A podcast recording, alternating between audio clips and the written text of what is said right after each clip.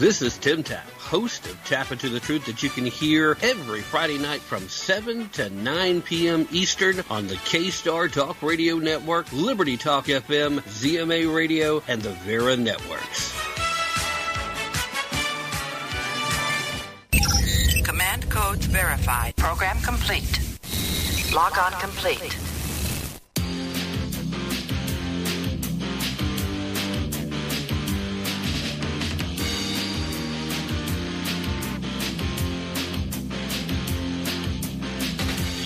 USA is in a crucial stage. It's not because of foreign wars we wage. It's more to do with the colors blue and red. Too many laws and too much government. Can you tell me where the Constitution went? The Bill of Rights is just hanging by a thread. So many people trying to cross the border. Politicians build a new they should be led. I've gotta be free the way God made. And I won't be ruled by the. Taking your right to self-defense. They say you're safer, but they don't make sense. Dangerous ones will not turn into guns. Ask for more. All buy is made on foreign shores.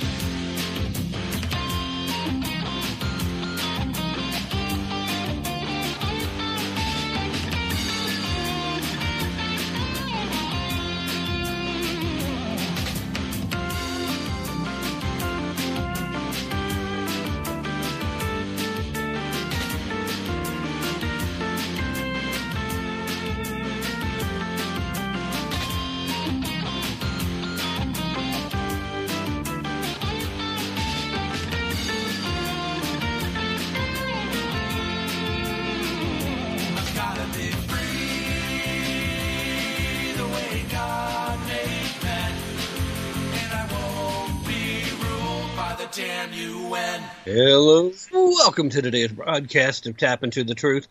Hope you're having a fantastic day wherever you are and whatever you may be doing, with all the usual caveats, of course. With you as always, I'm your ever so humble and mostly peaceful host, Tim Tapp, coming to you live from historic Roane County, Tennessee, and glad to have you here, especially if you are part of the live audience listening over the airwaves in Columbia, South Carolina over WCET-FM or over multiple digital platforms like the Last Frequency and other parts of the Vera networks. Uh, possibly ZMA Radio, who's the newest member of the digital family. We're broadcasting the show live. We also have Liberty Talk FM and the K Star Talk uh, Network. I, I, just a lot of great places that you can hear the show, and no matter where you're listening from, thank you so much. Now, first and foremost, I do want to start off uh, letting everybody know been under the weather, a bit of a stomach bug the last couple of days, but the show must go on. I'm going to do my best, and if I drop off any at all, I apologize ahead of time, and you've got the explanation. But uh, the upside is, as you well know, with the Friday Night Live format, we typically have a lot of guests, and that means I get a lot of time to step back and I don't have to carry the show. I let the guests do it. And it should be a good one. We are scheduled to be joined right off the top uh, by friend of the show, uh, climate expert at this point, Mr. Gregory Wrightstone. And uh, he, of course, has his brand new book out. We've mentioned that a few times on air. He's going to be coming on and we'll be discussing it today. We've also got returning guest Mark Mix coming back on. He is, of course, the president of the Right to Work uh, organization, and we'll be discussing Democrats' strange idea of how they should approach automakers.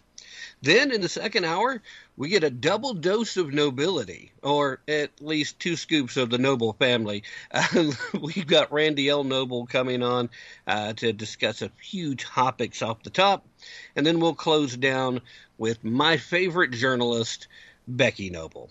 So, with all that being said, before we get into anything else, I need to take a moment to talk to you about, well, whether or not you're going to be ready. And will you? Will you be prepared when things go sideways? Not if, when. I certainly hope so. That's why I keep mentioning to you. You might very well have concerns about having to, to face being without electricity for a long time, or maybe even having to be without food for a while. And that's why I keep telling you about 4patriots.com, the place where you can go to get preparedness products right now that you can use right now and that could save your life later. Now, I'm a big fan of my uh, Patriot Power Sidekick, but they've got much bigger things. In fact, I highly recommend you visit and take a peek at the Patriot Power Generator 2000X, the newest top of the line available. And I can't express to you enough how important it is to be prepared with survival food kits. And 4 Patriots has a a best-selling survival food kit in comparison to other folks in the industry for good reasons. They taste delicious. They're designed to last up to 25 years and they do have kits that have real meat and real desserts. And right now, Doug in the control room is showing off some of his 4 Patriot items that he has. I had the folks over at 4 Patriots set up a very special page just for you guys, listeners of Tapp Into the Truth. You just go to 4patriots.com backslash TAPP so that you guys can see this week's discounts and deals before they go away. You land on that page first, you see everything that's on sale, all the deals, all the limited items as far as what's left in stock and then you can still shop the rest of the site from there, but it lets them know that I sent you. So it's a good positive thing. So one more time, let me remind you, four Patriots. Now that's the number four. The number four, patriots.com backslash TAPP. Go now, make sure you got everything you need for when things go sideways. Excuse me.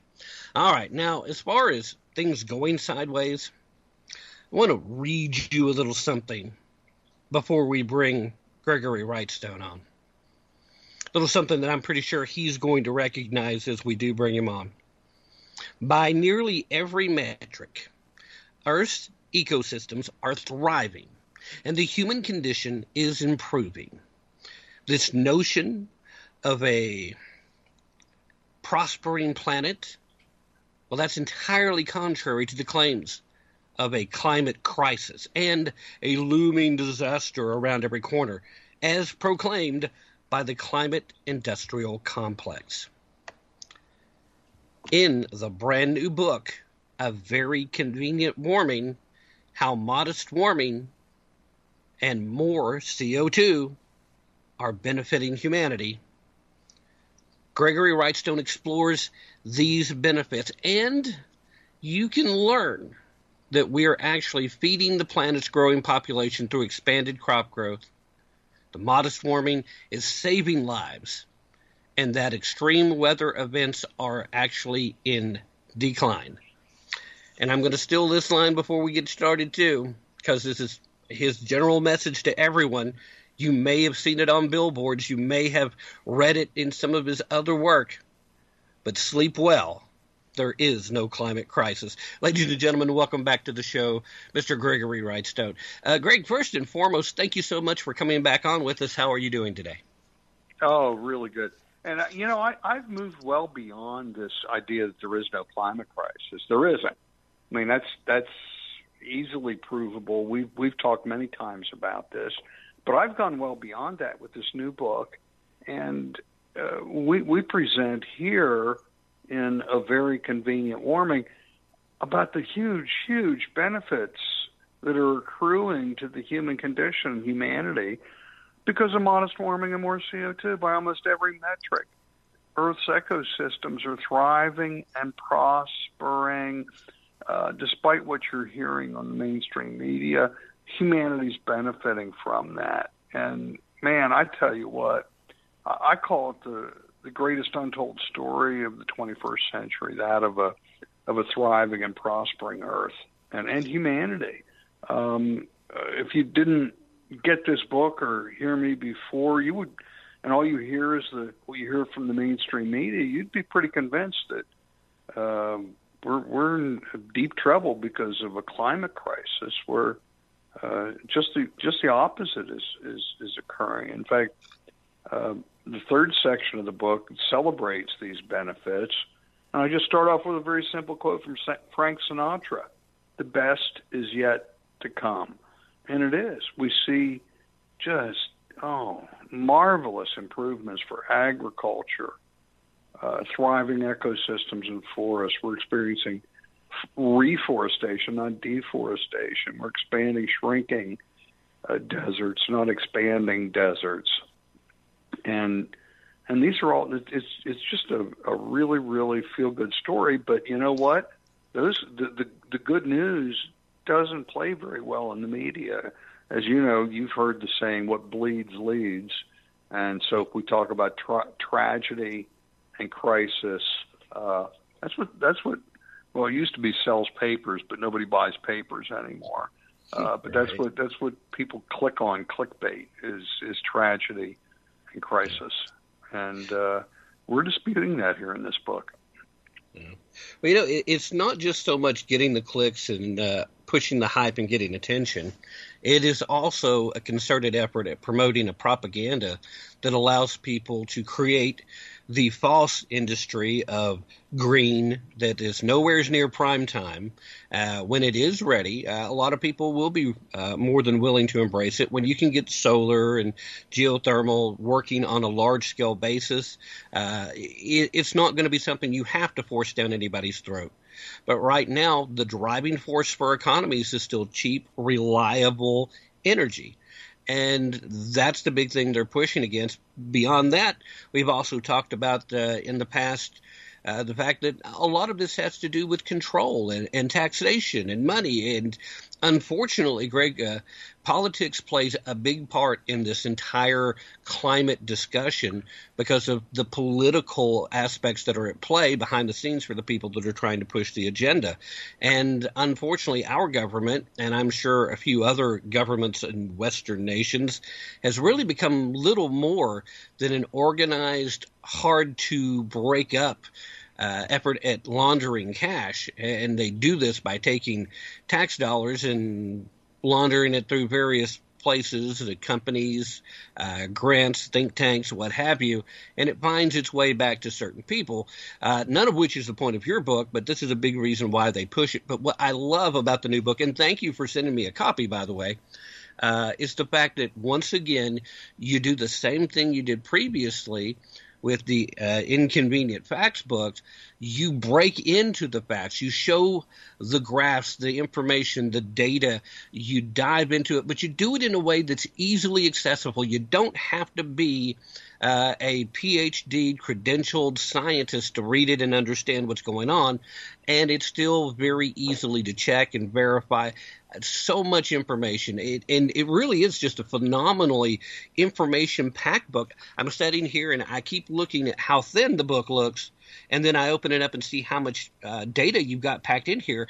Uh, my first uh, statement here is, first of all, kudos, and then secondly, how did you manage to get this much information in such a small amount of space?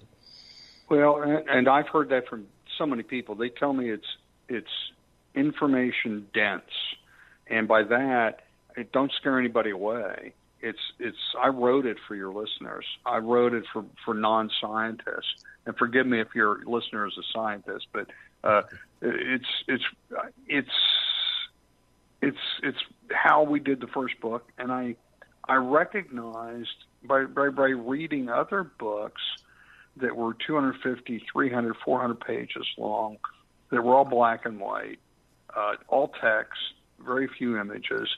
People don't read that, and so I wanted something people could actually pick up, read, understand. And I haven't dumbed anything down. I think you'll agree with me on this.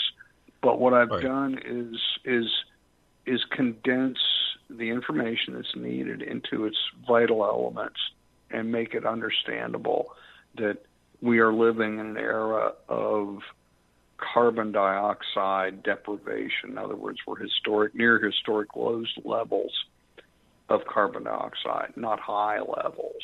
Uh, and again, we go through these each one of these uh, points of of agriculture, desertification, uh, droughts, floods, these things that are actually getting better, not worse. Um, and we provide that information. Um, one of the, the, the second, the book's in three sections, and the first is some of the science of carbon dioxide and temperature, which is really interesting. I've got some interesting uh, aspects there about what really happened with with oil and gas generation and coal formation. Uh, but the, the my favorite section of the book, and I've I've had a lot of people respond, is that on uh, the second section, which is relates human history to temperature history. And if we look back over the last several thousand years, back to the first great civilizations that rose up, uh, it was in the first great warming period after human human empires and civilizations arose. It was called the Bronze Age or the Minoan warm period, much warmer than today. And all these great civilizations and empires, the Hittites, the Babylonians, the Assyrians, uh, the Harappan uh, civilization you probably never heard of, but they were in the Indus River Valley in India. Uh, these great empires and civilizations rose up during this really warm period. Food was bountiful, life was good, everyone prospered. Uh, and then within maybe 50 or 100 years, it started cooling down. And within 50 or 100 years during this cold period, uh, all of those empires collapsed within that short period of time related to the cooling. And we see this repeated time and time again with warming periods, with great empires and civilizations rising up, in the cold periods with each one of those were associated with crop failure, famine, pestilence, and mass depopulation. And isn't it isn't it, Tim, completely opposite of what we're being told? We're being told, oh, we can't let it get a degree or half a degree warmer, or there's going to be droughts and famine, and we're all going to die. Well, history doesn't tell that tell us that you know, they would call me a science denier. I think we should turn it around on them and call them history deniers because uh, they're they're denying history that clearly shows that warming periods are hugely beneficial and cold periods are really, really, really, really. I could add a few more reallys bad. Um, and again, it's just opposite of what we're being told, Tim. Right. Well, the the thing that continues to strike me in how they approach this discussion too, uh, they're unwilling to acknowledge uh, the positives that come along, and they continue to talk about uh, how much of this uh, falls at the hands of humanity. And all of their biggest offers at solutions are actually things that are negative. Uh, uh they have huge negative impacts to humanity. Uh, you point out in the book and, uh, about how we're able to better feed the population. Meanwhile, right now, throughout Western Europe, we have farmers that are having to march against their governments because they're being told they can't utilize the best tools for farming uh, because we have to protect and avoid continued uh, expansion of the temperature. Uh, and, and, it's just such an absurdity. It and we've said this before. I, I'm I'm certain, but again, it strikes me. It needs to be said again. It's a very anti-human agenda that these people are pushing. It, it is, and if you go to our uh, the CO2 Coalition, I'm executive director there. We we're, we're a group of more than 150 of the top scientists in the world. Um, we have a, a very important paper that we wrote here nine months or so ago. It's called Challenging Net Zero with Science.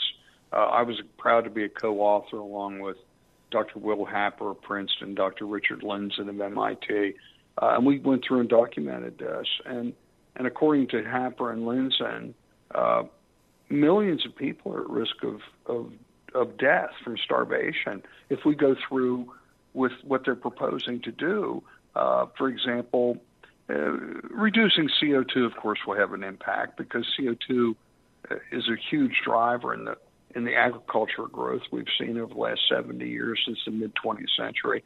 Uh, but another big component of this is nitrogen fertilizer that started being used in the mid 20th century. And this nitrogen fertilizer might might account for 50 percent of the agricultural production we've seen over the last 70 years. And they want to get rid of that because they say, well, it, it leads to uh, nitrous oxide, which is a dangerous greenhouse gas. Well, it's a greenhouse gas, but it's not dangerous. It contributes very little uh, to the warming of the atmosphere.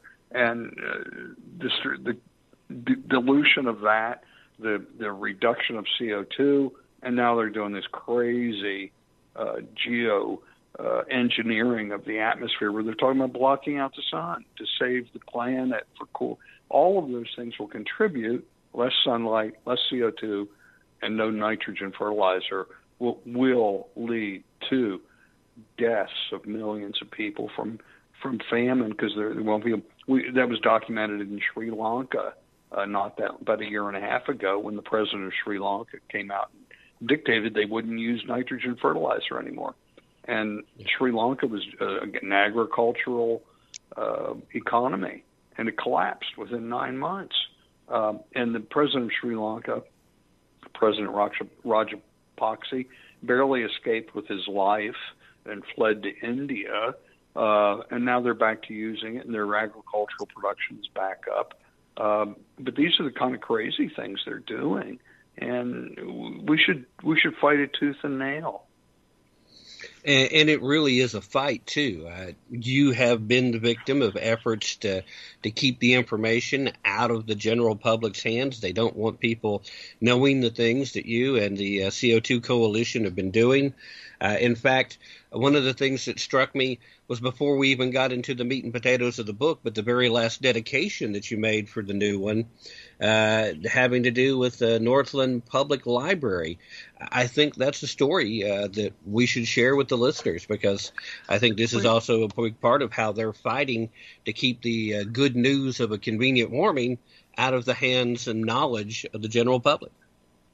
Yeah, my my home library and my I lived at that time north of Pittsburgh in the North Hills of Pittsburgh, and uh, there were several townships the band that were together for the Northland Public Library, and it was oh, a mile and a half from where I lived, and that was our our library. Our children went there, and we we got and and I have a book that I published, Inconvenient Facts, that rose to number one bestseller on Amazon pretty quickly, uh, and I I provided copies of the book uh, to my local library. I thought they would be enthused to have a local author that's a best-selling author uh, have that, and they refused. They said we're we're not going to put it up, and they really gave no good reason. Well, they came up with some contrived reasons, uh, and I asked them. I said, "Well, what other?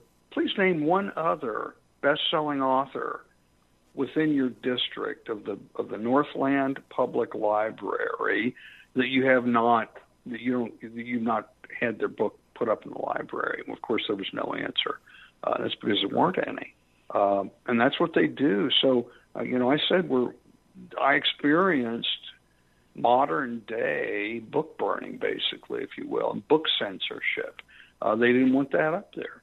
Uh, and they said, well, partly it was a it was self-published, but we went and quickly found, and, and it is, and that was by by choice. I could have had it published, but I, I did it by choice for a number of reasons, and I've done my second book now self-published because uh, I don't want I don't want publishers controlling how my information is presented. Um, and I've had other authors of climate change books that just said, "Oh boy, my author, uh, number one, didn't want us to have color charts." Well, you, you've seen my book. My lord, this book would be a, a, a, just a a fraction of the power if we had just black and white charts. I think you'll agree. It's it's the power of this information, and so I didn't want control by public publishers. Uh, and so yeah, that that library uh, silenced and censored me, and they still refuse. I every about once a year I send them another copy, ask them to reconsider, and I uh, they send it back to me and say, well, you know, we're not going to do that. yeah, I, it, it is shameful, but it's just a, another one of those examples where clearly uh, they just don't want that information available. I know you had a, an uphill battle with getting the Inconvenient Facts app up on the Apple Store. Uh, just so happened uh, Al oh, Gore yeah. was one of the board members at Apple at that time. Uh, it's been something else, but uh, unfortunately, Gregory, I, I glance over at the clock and I realize we're already running quickly out of time. So uh, again, I want to congratulate you on the new book. And obviously, before we say our final goodbyes, I want to give you a chance to once again uh, share with everybody where they can find your work, uh, all the websites you need to throw out there. And as long as you invite anybody to follow you on social media, feel free to share your handles and which platforms that uh, that folks are welcome to come find you at. Yeah, well, right now the the book is only it, is available on Amazon for pre-order. Uh, you can get the Kindle on, on Amazon. That's a very convenient warming. Uh, if you want the book itself delivered within a few days, go to convenientwarming.com, convenientwarming.com, and you can buy it directly from my website. You don't have to. You can avoid avoid Jeff Bezos's uh, confiscatory uh, fees that he charges uh, and takes out of our the authors' pockets. Uh, or go. We've got an educational initiative at the CO2 Coalition. Learn more about that by going to co2learningcenter.com. co2learningcenter.com. Get our really, really cool comics that are done manga style, uh, our videos done anime style, uh, and we have for homeschoolers, we've got lesson plans that you can download at no cost uh, for if you're a homeschooling parent or if you're a grandparent that have uh, grandchildren that are being homeschooled. It's great, great educational uh, and scientifically based uh, lesson plans for your students. Yeah. All right. Again, thank you so much, Greg. At some point down the road, when you've got a little more time on your hands, we needed to sit down and take up the better part of an hour and just really dig into this stuff because uh, there's so much to go into, and, and I, I, just I always feel like we're barely getting started uh, for all of our conversations. But again, thank you so much for coming on tonight. Uh, as always. Uh, Godspeed to you, sir. I appreciate all that you're doing, and uh, thank you again. Thank you very much for having me on. Let's do it again. All right. Ladies and gentlemen, that is Mr. Gregory Wrightstone. He is, of course, a uh, geologist, and he is, uh, you know, he has become one of the go to guys when it comes to the climate, but he's working with climate scientists all around him at the CO2 Coalition. Fantastic stuff. And again, if you haven't already checked it out, you really need to. Uh, he's getting the opportunity to work with people like Dr. William Happer and Dr. Patrick Moore, who we've been fortunate enough to have on the show a couple of times. And uh, it's it's just he's doing the yeoman work trying to make sure that we get the real information so we can kind of counter and push back against the agenda that, uh, again, it's a very anti human uh, agenda. All right, before we uh, take our mid hour break, I uh, got to tell you, there's some good news. Uh, if you have not yet taken advantage of the holiday promotion that was offered by Vanish Holsters, the buy one, get one half price promotion, they've extended it so if you want to buy one of their ultra comfortable holsters at a discount, well, and get a second one for half off that discounted rate, guess what? There's still time. You got to do it. It's a perfect way if you want to own one for yourself and uh, possibly get one for a friend or family member that you know who needs it. Uh, I promise you, you're going to love this holster more than any other one that you own. And the reason why is because you can use it to carry most any gun that you own in absolute comfort.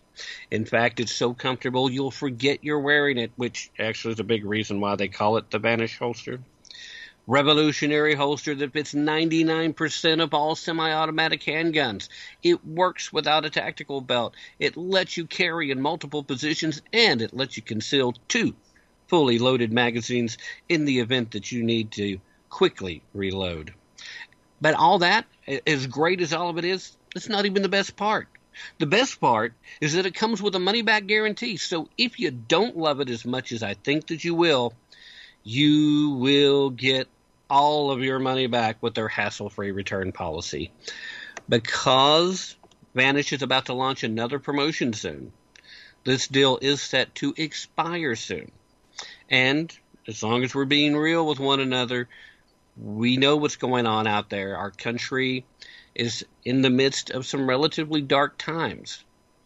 Criminals are more emboldened than ever, and the threat of terrorism being carried out on American soil it's larger than it has been in decades. Please, please, I, I'm asking you, don't make the mistake of not being armed just because your holster's uncomfortable. Go to www.vnsh.com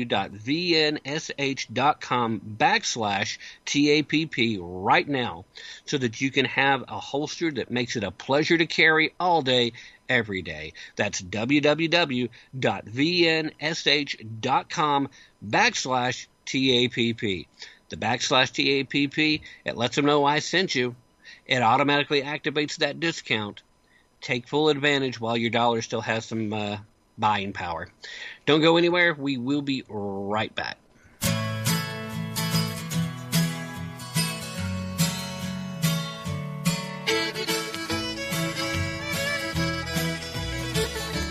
Gregory Wrightstone here, uh, Executive Director at the CO2 Coalition, best-selling author of Inconvenient Facts, expert reviewer for the Intergovernmental Panel on Climate Change. You're listening to me on Tim Tapp and Tapp into the Truth. So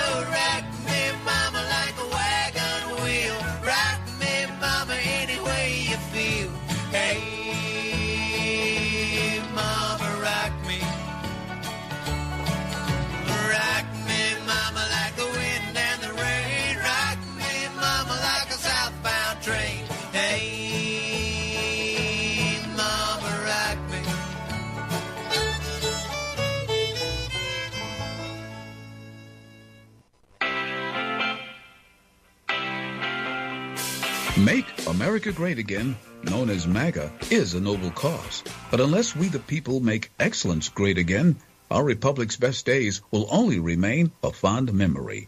Hello, I'm Ron Edwards. On today's page from the Edwards Notebook brought to you by Constitutional Grounds Coffee, there was a time in our republic when Americans took pride in a job well done. No matter what the job, career, or entrepreneurial venture, excellence of results was expected and demanded.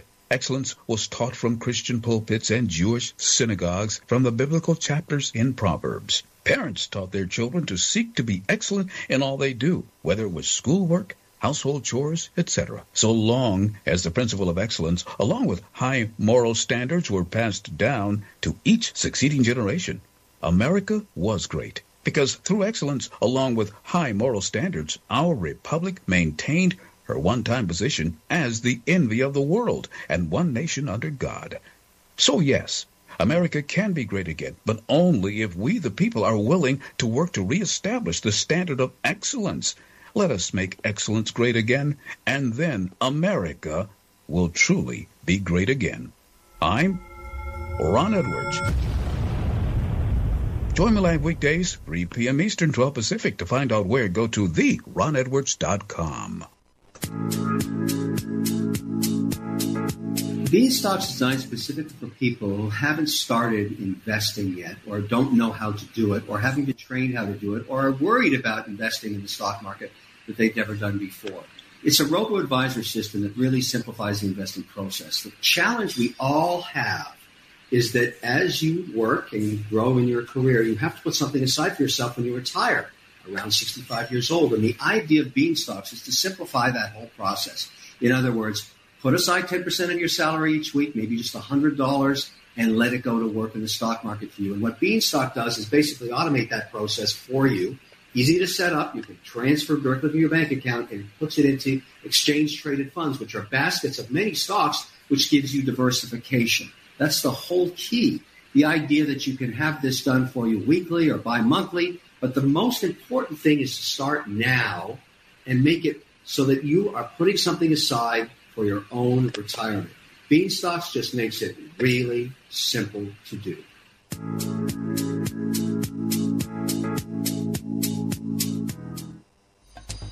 Constitutional Grounds, the hot air roasted coffee that produces a smoother, richer, healthier, and less acidic coffee. Our unique hot air roasted coffee has a most delicious taste that everyone is raving about because you want the best. Constitutional Grounds is the coffee you want in your cup. Simply go to BlueRidgeCoffeeCrafters.com and click on to the Constitutional Grounds coffee display to make your purchase and to be sure to use the RE10 promo code and you will receive a 10% discount. Remember, Constitutional Grounds, the coffee you want in your cup.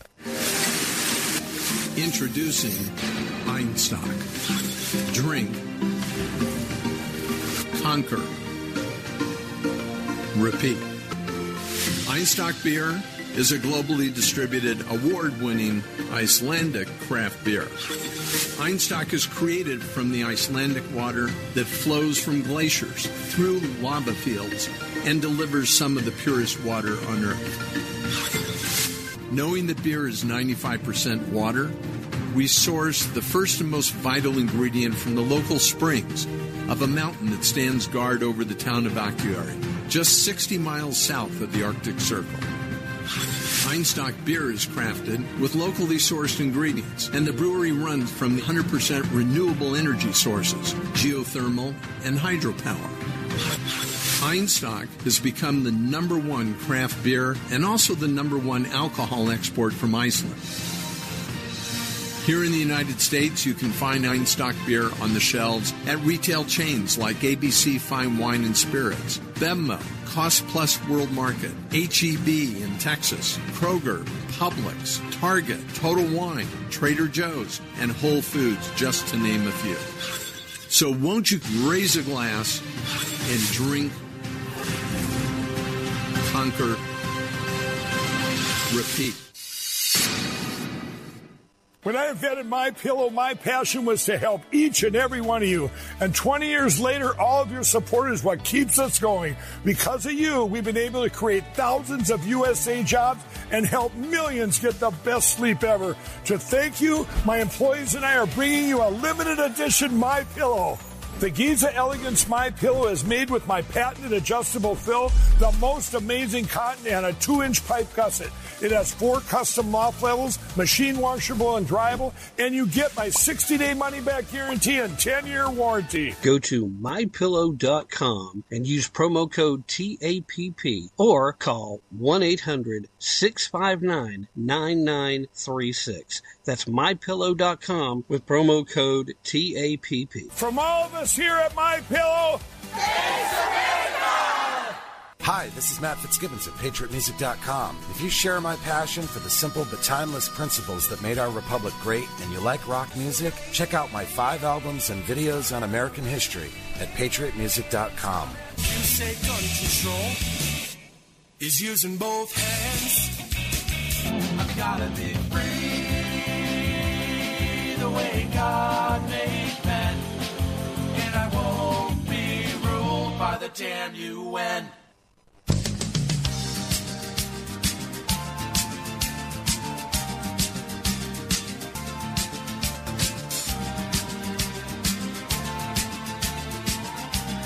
You're listening to Tapp Into the Truth.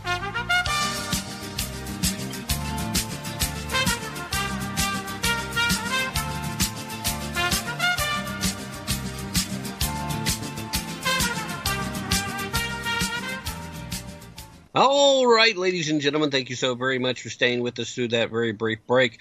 Real quick, before we get on the line with our next guest, I have to ask you a question. Have you been thinking about using physical gold to diversify and protect your hard earned wealth? If you have, then I would highly suggest you call the company that I trust, the premier conservative gold company, Harvard Gold Group. Look, they're five star rated across the board by the Better Business Bureau. They make it easy to buy and easy to sell. They've got a low price guarantee and they offer up to $15,000 worth of free promotional gold or silver with qualifying purchase. just give them a call real quick for their free investors guide. You can give them that call right now if you want to. I would suggest waiting until after the show, but choice is yours. So if you're looking to protect your retirement accounts or you just want to have gold in hand, give Harvard Gold Group a call at 844-977-GOLD. That's 844-977-4653. Or you can visit them online at harvardgoldgroup.com. Just be sure to mention promo code TAPP, T-A-P-P, or just mention the show when they ask you how they heard about us. All right, uh, that's enough of me babbling and trying to uh, sell you something. Uh, let's get back to the show. Ladies and gentlemen, it is my honor and pleasure to welcome back the president of the National Right to Work Committee, and the president of the National Right to Work Legal Defense Foundation. Ladies and gentlemen, once again, welcome Mr. Mark Mix. Mark, thank you so much for uh, joining us this evening. How are you doing today? Well, Tim, I'm doing fine. I'm uh, everything's good here. The the legislature's out of uh, session here in Washington D.C. Although they were they were quote unquote working today, but as long as there's a weekend break and a holiday, we're safe for another three days, I think. well, I, I, guess we'll see. Uh, they certainly can't yeah. do any more damage at that point. Uh, you know, yeah. uh, I I saw this story the other day, and first I'm kind of surprised that more uh, hasn't been made out of it. Uh, involving conservative news outlets, there's good reasons why the mainstream legacy's not, but uh, a, cons- a considerably large number of Democratic senators wrote a letter. Uh, and evidently, they think it's their job to try and protect the United Auto Workers uh, as they basically threatened 13 non union automakers. And uh, I just, the first person I thought of when I saw this was you. And then I was really glad to see that you actually were being vocal about it. I'm not surprised by that, but I knew that meant I'd have a really good chance of getting you on. So, uh, you know, let's let's start at the beginning. Uh, other, of course, than the fact that uh, they clearly like the unions and they're trying to mend some fences with the unions because the, the Democratic Party under Joe Biden has not exactly been the typical union friendly Democratic Party we've seen in the past. Uh, so, uh, what what was the uh, the starting point for this, and uh, what do you think is the end goal? Yeah, well, it's pretty clear. This is the latest installment of, of the government trying to use their power to compel more workers into unions. And it's very simple what they're after here, Tim. I mean, basically, what happened after the United Auto Workers strike of the, uh, uh, you know, they're not the big three anymore, but the three automotive industries in Michigan, UAW, Chrysler, and or Stellantis and Ford. Uh, the next strategy was to go out and find more union members across the country. Well, interestingly enough, for the UAW, the United Auto Workers, those workers are are basically producing quality automobiles in the right to work states across the country.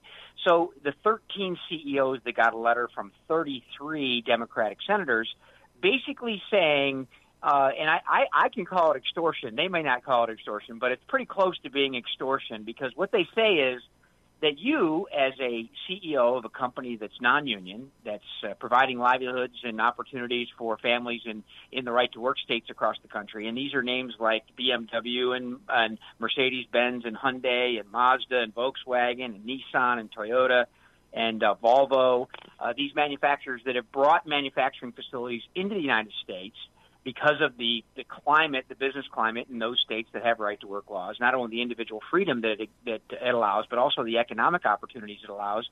They started making automobiles there, and the UAW has had zero luck trying to unionize any of these companies. Well, let's go back to the so-called Inflation Reduction Act. You remember that big, uh, big boondoggle that Joe Biden got passed and injected another what couple? Of, I, I don't know if that was a trillion dollars, but it was pretty close of additional money.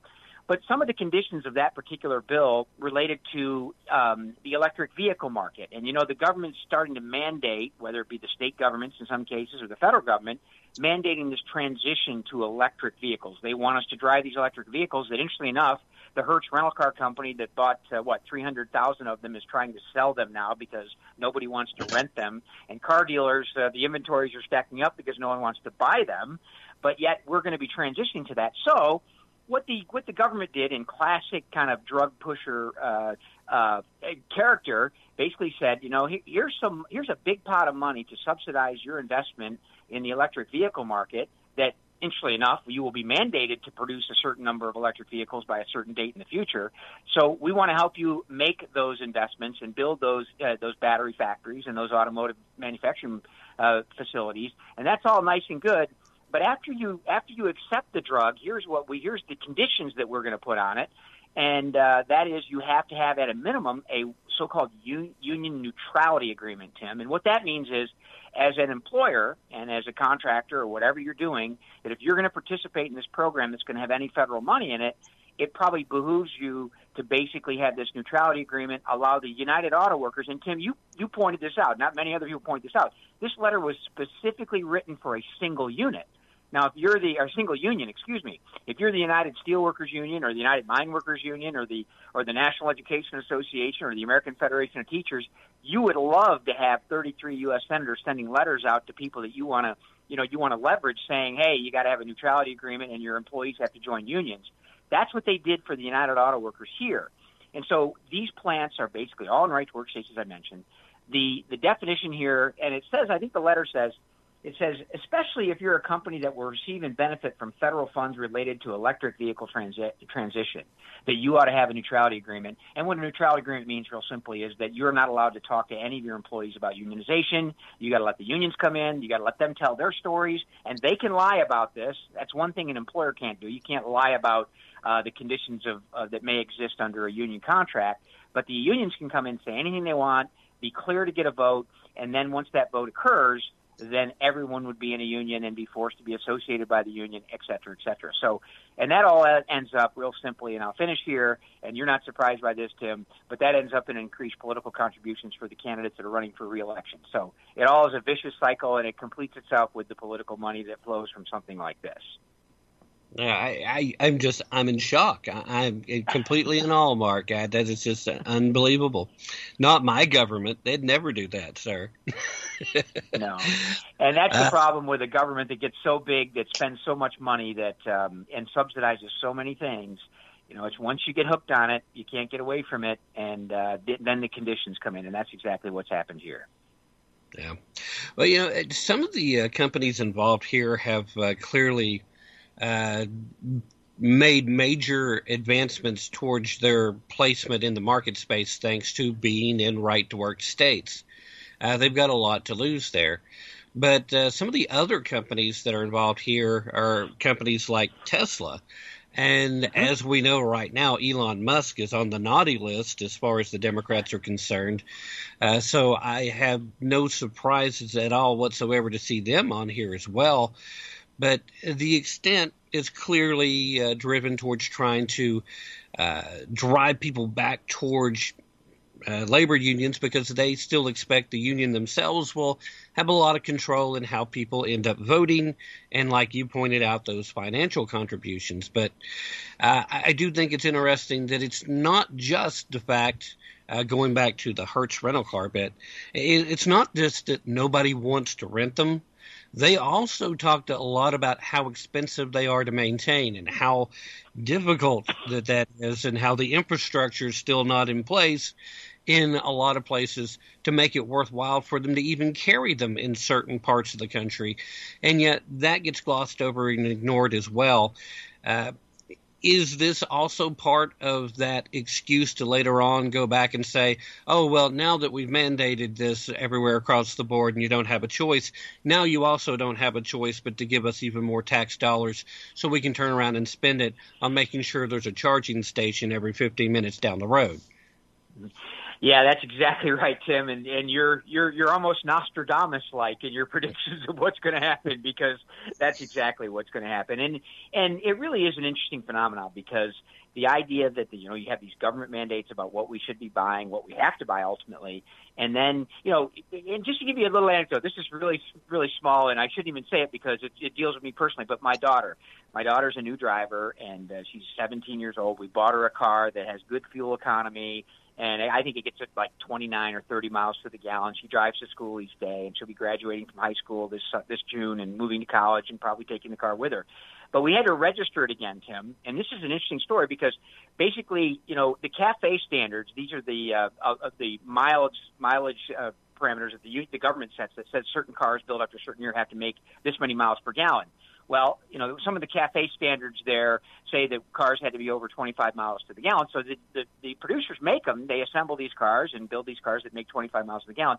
Well, when I registered that car in Virginia yesterday, or excuse me, last weekend, it cost me $45 to register the car, which is pretty standard for an average year, one year. But there was an additional road service fee, Tim, because her car, guess what? Got over 25 miles to the gallon and it wouldn't pay it wouldn't pay enough gas tax because its mileage was too high. So the, the government mandates a 25 mile per gallon standard and then the state comes back and taxes you a user fee because your car gets what? More than 25 miles to the gallon. That's what you're talking about. That's the real life example of exactly what's going to happen here. And your point about the electric vehicles, I mean, I think the under the eh, eh, the so-called Inflation Reduction Act, they were one of the tasks there was building chargers. And I think despite what was like what 500 uh, it was a billion dollar investment. They had so far built one charging station. Did you see that story? One. yeah. Yeah. It, just one. yeah, we we definitely are not uh, dealing with a uh, a well thought out and designed infrastructure plan here. uh, it, it is such a uh, ridiculous situation, but we see it over and over again. And uh, we do live in a time where they've managed to convince enough people to keep voting for them based on promises that are constantly contradicting each other, and nobody seems to be even engaging in a little bit of critical thinking. Uh, I think this is just another really good example of exactly that. Uh, you weren't hesitant at all to use the word extortion, and that's actually probably the best definition of what's going on here that I could think of as well. Uh, I, I, don't think that anybody should shy away from using that terminology. It's very accurate. But uh, with all that set to the side, uh, it's just astonishing. And again, this is the kind of things that uh, the National Right to Work Committee tries to really push and promote against, uh, allowing for people to to not have to fall under the thumb of a union just because they want to work in a certain industry, uh, and yet you're literally fighting against government entities uh, a lot of the time. So, with that being said, we're we're just entered a brand new year. Uh, last time you were on, you were telling us a little bit about a few of the things and the projects you've got ongoing.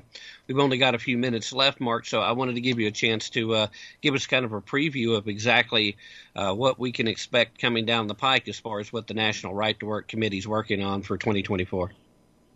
Yeah, Tim, thanks. Um, obviously, keeping track of what they're trying to do in Washington D.C. is probably the most important thing, and, and specifically, that's the executive branch. I mean, it's not that they're the Congress is passing anything. You know, I think probably you would agree with me that gridlock is not a bad thing when it comes to legislators actually trying to legislate and create new rules and statutes and things like that. Obviously, there's work to be done to repeal some of that. So we keep our eye on the executive branch.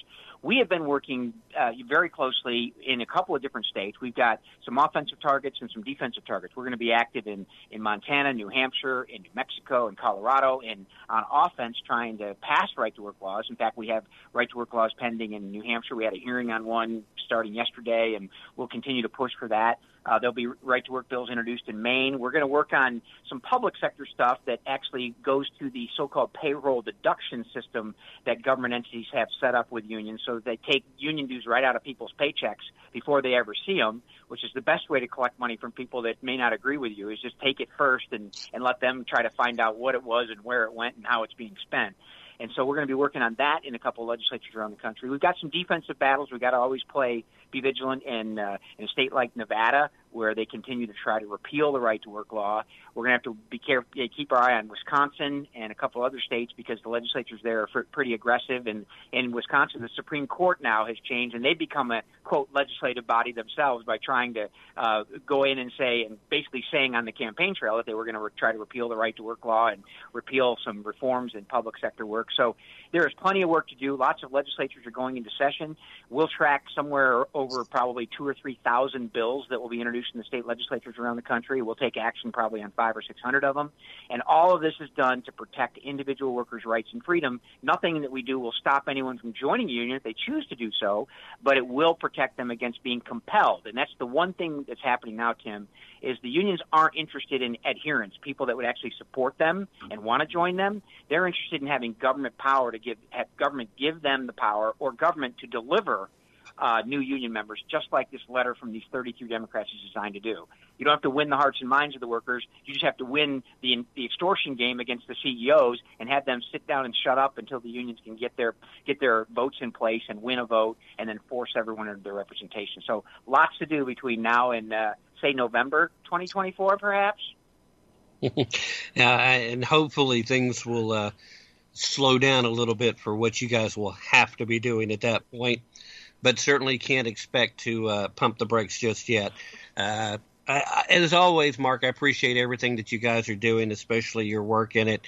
And I always appreciate you taking the time out of your busy schedule to come talk to us. As always, thank you so very much. Real quick, remind everybody where they can find your work, uh, share the websites, and if you are inviting people to follow you anywhere on social media, feel free to share your handles and the booth platforms. Yeah, well, Tim, first, thank you for paying attention to this stuff. You always do, and thank you for the opportunity to talk about it with you. Uh, people can find us on that great, amazing internet at www.nrtw.org. That's the foundation's website where you can find out about your legal rights and talk to an attorney if you want for free about what you may or may not want to do in the workplace as it relates to unionization. And then the NRTWC, WWNRTWC is the committee's website. That's .org, and you can find out all the legislation we're tracking in your state or on in here in Washington D.C. And on the federal level. All the bills we're tracking, we give a position statement on each of the bills and why it's important, and uh, we give you an opportunity to contact your legislators through that website about these to support or oppose legislation. So NRTWC.org is the committee. NRTW.NRT NRTW.org is the foundation. Sorry about that. I confuse myself sometimes. well, there's a lot of similarity there, and there's a lot of good work being done at both. Uh, as again, thank you so much, Mark. Uh, I look forward to the next opportunity to talk to you, and uh, hopefully, we'll be talking about some victories for you guys because uh, uh, the Lord knows that uh, this country could use a little pushback against the agenda that's currently being shoved down a lot of people's throats. Thank you so much, Mark. Thank you. All right, ladies and gentlemen, that was Mr. Mark Mix, the president of the National Right to Work Committee and the president of the National Right to Work Legal Defense Foundation. Uh, we're going to take a little breather as we reset the hour, so don't go anywhere. We will be right back. I have come here to chew bubblegum and kick ass. And I'm all out of bubblegum. Oh, you're listening to Tapp Into the Truth. Somewhere, somewhere, I know I'll find you somehow, and somehow I'll return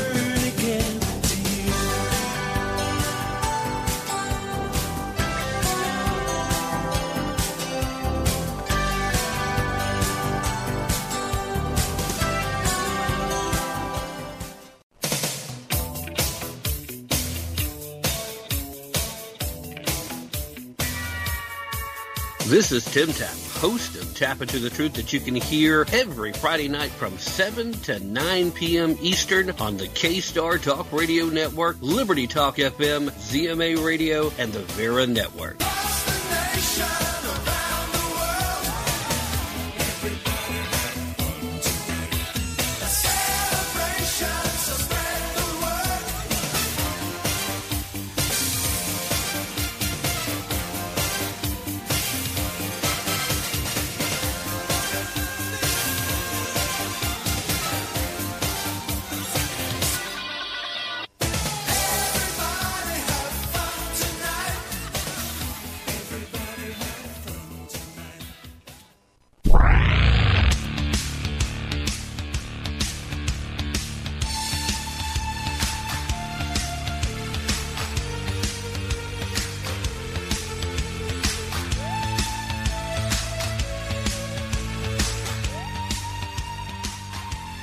This is Randy Noble with the Cross in the Desert, speaking hope and freedom to Iran. You're listening to Tim Tapp and Tapp into the Truth.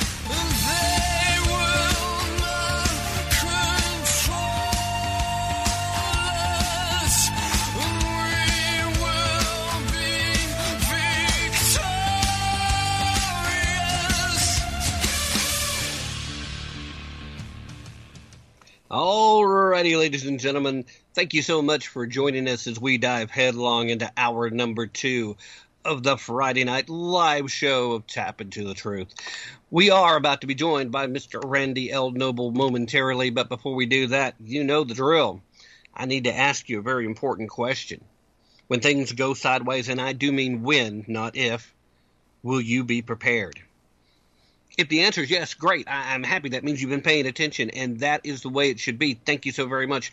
Now, how about everybody else that you love and care about? Are they prepared? Because you know what?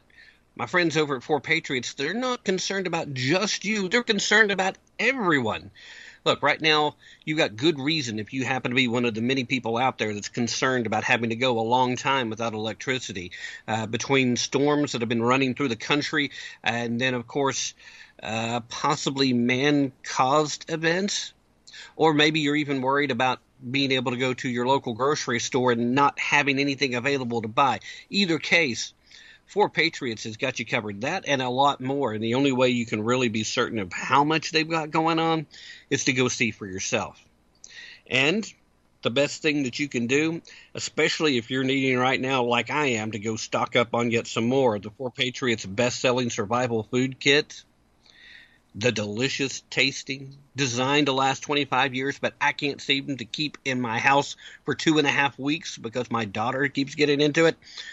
Look, they've got the kits that have real meats, they've got desserts, they've got lots of great stuff. And if you are out of power for whatever reason, you don't have the power, guess what? Boil some water over a fire, simmer, serve. You'll enjoy a hot meal. You'll stay safe in a crisis. It's great. And I've had the folks over at 4Patriots right now to set up a special page just for listeners of the show. Ladies and gentlemen, just visit 4patriots.com backslash TAPP. By doing that, you can see this week's discounts and deals before they go away.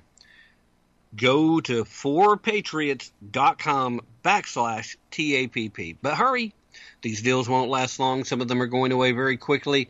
Some of them last a little longer. Check back frequently. The, the page changes. Save more. Get peace of mind.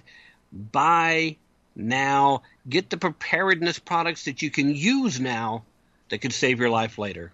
That's the number four, patriots.com backslash TAPP. All right, ladies and gentlemen, uh, please welcome back to the show a multiple time best selling author. To call him a prolific writer is a bit of an understatement, and uh, he's a friend of the show ladies and gentlemen, Mr. Randy L. Noble. Randy, uh, thanks for joining us again tonight. And before we dive into anything else, how are you doing today? Well, it is a pleasure. It, it, I'm getting a little bit of feedback there and a little bit of echo. Can you hear me okay? Uh, you're sounding good on my end. Uh, it is a pleasure once again, Tim, to cross paths with you, to be on your program. It's been a while, but I am always honored and blessed to be a part of your program and to be a voice for my dear Iranian friends is the passion of my life. This is a new year, and there are some major things happening that I'm glad we can talk about tonight. Yeah, that that is one of the things. Uh, the primary reason I reached out, I wanted to continue to get some updates. And then there's a particular thing going on in our Congress that I wanted to talk with you about too, but we'll address that later. Let's jump out the gate with some of these updates because as we know, things are a little hot right now in the Middle East. In Iran, the theocratic uh, dystopian uh, government that's currently running things over there uh, is they're in the thick of all of it. They've got their tendrils into literally everything from the Houthi pirates to uh, Hamas and Hezbollah, Syria, and even throughout Iraq right now. And still, uh, probably the most oppressed people and the people that are most at risk are the Iranian people. So, uh, how are things working and looking right now? And uh, just dive in with the the best current updates that you've got uh, with your Iranian friends. Well, we are going to put this all into context because you hit the nail on the head with what's going on with Iran. They're involved with Hezbollah and Hamas on the destruction of Israel, and we are not holding them accountable for the number of attacks and going against our servicemen and women in Iraq. And the Biden administration is, of course, continuing on their path of appeasement, and we will talk about that but I wanted to bring your listeners' attention to a very big story that is going on with the continued oppression of Iranian women. And this is the story of Roya Heshmati, a 33 year old lady in Iran living in the city of Tehran. Just recently in the news, you heard about her. Now, of course, here in the United States, you're not going to hear it from the feminist activist the United States feminists are silent as crickets about what's happening to women in the Middle East. So I need to update us. Roya Heshmati was recently arrested. She was photographed by cameras walking in the streets of Tehran without a hijab. And she was called to come to sentencing at the Revolutionary Court there in Iran. And part of her sentencing, Tim, was 74 lashes. She was walking down the streets of Tehran without a hijab. And this all goes back to, to last year. Remember the story of Mahsa Amini that was brutally killed in custody for showing a few strands of hair. In the same way, Roya Heshmati was photographed because cameras are all over Tehran now to capture women who are violating the dress code. And when she was asked, What are you doing walking down the street without your hijab? She says, I am angry about this endless darkness. I am angry about the constant marginalization and erasure of women. I am infinitely angry about the systematic poisoning of female students. She's referring to the schoolgirls just last year at this time who were poisoned in Iran simply for making videos protesting against the supreme leaders. She said, I went out in the streets in this attire to reclaim my life and my plundered freedom, even if it was just for a few hours, and I accept the consequences of my action. So, Tim, here's what she was charged with propaganda against the regime in favor of opposition groups and media, promotion and encouragement of corruption and indecency, production and distribution of offensive content with the intention of professionalizing it, violating public decency and public appearance without Islamic hijab.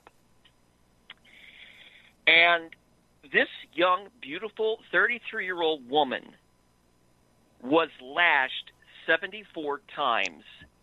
And I'm quoting right now from a human rights organization called the Fire Next Time.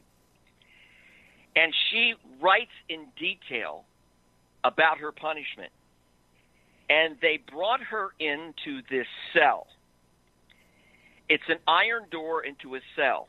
She describes the walls were made of cement, and at the bottom there was a bed with handcuffs and iron bands welded to both sides.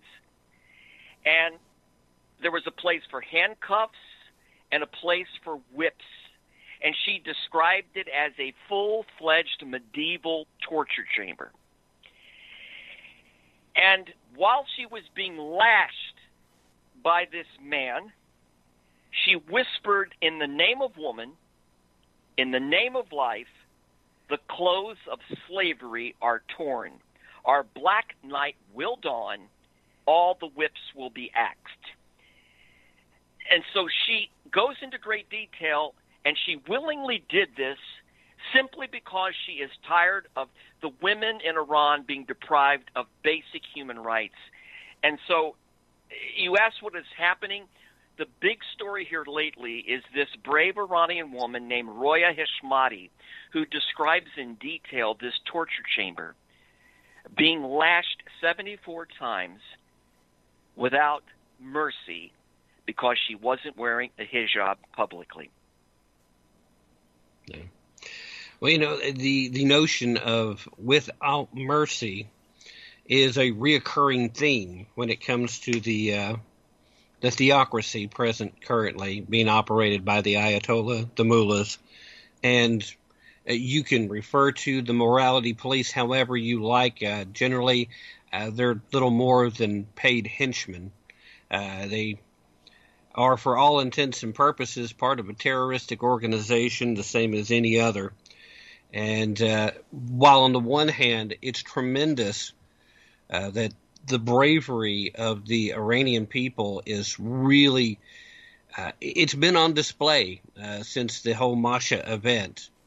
Uh, it, the fact that the world has decided to turn a blind eye to the people continuing to protest despite the harsh reactions and efforts to shut down these protests. Uh, the regime itself has probably never been under as much internal pressure as they have been since these events.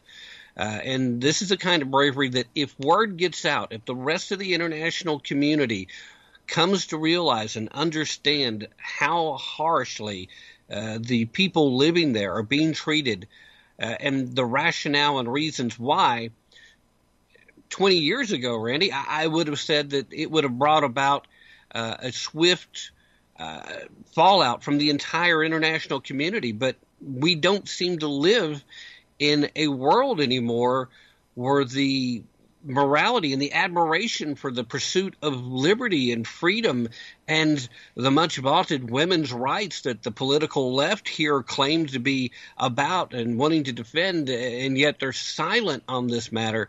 Uh, it's just it, it's become shameful. Uh, we're walking in a time where it appears that no world leader even understands what morality is anymore. There is no righteous indignation. There's no willingness to stand on the side of liberty in this case. And that has to change. Uh, it, it would not involve a military conflict right now, just the right amount of verbal support and a little economic support could really finally lead to a toppling of the current regime there, and the Iranian people could finally take back their nation. It feels like the people there are ready to move forward, but if we don't at least recognize their struggles uh, here in the West, it feels like we're not only letting them, but we're encouraging uh, the current regime to squash this type of courage in order to maintain the status quo. It goes back to Obama, who in the midst of the uprising in 2009, the people of Iran got on the internet and said to Obama, they asked the question, Are you with us? Are with the mullahs? And you know the answer. Appeasement is the code of this administration. And you mentioned about the fact that no mercy was shown. The execution officer wanted Roya, in fact, demanded Roya to put on a hijab while she was being lashed she refused to put on the hijab, and he says, "You won't. I will whip you so hard that you know you'll know exactly where you are. I will open a new case for you, and you can be our guest for another 74 lashes." This should enrage every feminist all over the world, but appeasement and silence and no support. And this is why Iranian activists are now protesting in front of Senator Ben Cardin's office demanding that this MAHSA Act be passed. Yeah, that's uh, uh, that was one of the other reasons why I wanted to have you on. Uh, when I saw this, I was first moved to writing an article that. Uh, uh again, I want to thank the folks over at BizPac Review for uh, publishing uh, where this was part of the overall question, where I was laying out the the, the question, the, the very title of the uh, of the piece. Is there more to the Democrat support of Iranian theocracy than bad policy? Uh, longer title than I normally throw up there, but I think is a legitimate question. And like you, I started out back in 2009 talking about Barack Obama when he chose to ignore uh, the pleas for help from the Iranian people then. Uh, I trafficked through and, and, continued with multiple occasions pointing out the success of Trump in moving the Abraham Accords forward and continued to move down a multitude of different things. So if anybody hasn't read it yet, I'll include a, a link in the show description for the podcast listeners if you'd like to go ahead and take a look at it. But uh, the important thing here is when Ben Cardin decides that he's just going to step back and we're not going to pass the uh, MAHSA Act, named after that uh, original victim of the uh, the hijab situation that occurred. We're we're really looking at a, a law that was designed to just basically put sanctions forward on the Ayatollah, on some of the top members of the regime, including the current president and some of the members of the uh, Iranian Special Guard. That's all it is. It's just a resurgence of new uh, sanctions against people that clearly are deserving of it. And Ben Cardin, along with several other Democrats, are actively working to prevent this from even leaving committee. They don't want this on the floor. They don't want it uh, voted on. They're trying to, again, protect the Iranian leadership and to do everything they can to avoid them being held accountable for their gross human rights violations. Um, have you heard uh, in any of your circles any of the rationale behind it, why the Democrats would stand against this particular bill and try to keep it from becoming law? I haven't heard anything specific, but the whole ideology behind this goes way back to Jimmy Carter when he, at a time when the, the original Shah of Iran needed help, did not extend the helping hand then. And it seems like this trend has continued in the Democratic Party for whatever specific reason. We, we talk about legacy and appeasement with Obama, the same with Biden, but there seems to be this whole ideology of cooperating with hostile nations like we do with China. And look what Trump did, of course, when he was president in the situation you're speaking of and now with Iran. I mean, he stood up and supported the Iranian people, and he was on Twitter all the time assuring them that he would stand with them in, in every circumstance. And you saw this with, with President Trump. He, he wrote in a tweet to the brave and suffering Iranian people I have stood with you since the beginning of my presidency, and my government will continue to stand with you. We are following your protests closely. Your courage is inspiring. Now, that's what you hear from an administration that is interested in human rights, that is interested in punishing the leadership with sanctions against what they're doing to their own people. This administration obviously for whatever specific reason other than appeasement wants this nuclear deal in the future to go forward. And it seems like with the hostile nations of the world, when you have a weak, weak leader who is easily talked into policies of appeasement, you're going to have this situation. And the only hope for the Iranian people is a president like President Trump to reassume the reins and to do what he said he would do to support the Iranian people.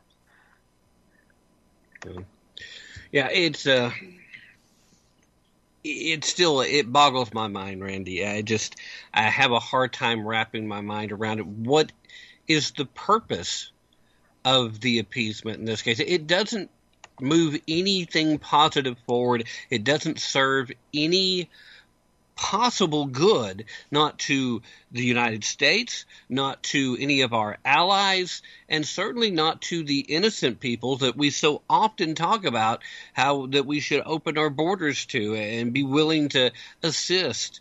Uh, we're literally talking about oppressed peoples here, and you know we keep hearing the catchphrases. The uh, the political left here loves throwing around oppressor oppressed, and they don't uh-huh. even seem to fully understand it. Uh, go ahead. Yep. There there seems to be also a tie, Tim, in trying to to get to the bottom of your question when, when Obama was president, he was very, very involved in many ways with Muslim Brotherhood and with Muslims. And it seems like that there was a focus on Islam a lot. Well, obviously, uh, of the the Iran situation, they are not Sunni Muslims; they're Shiite Muslims, but nonetheless Muslims. Powerful leaders, powerful people. They are oppressing Israel right now, as you pointed out in the beginning of our talk, with Hamas and Hezbollah.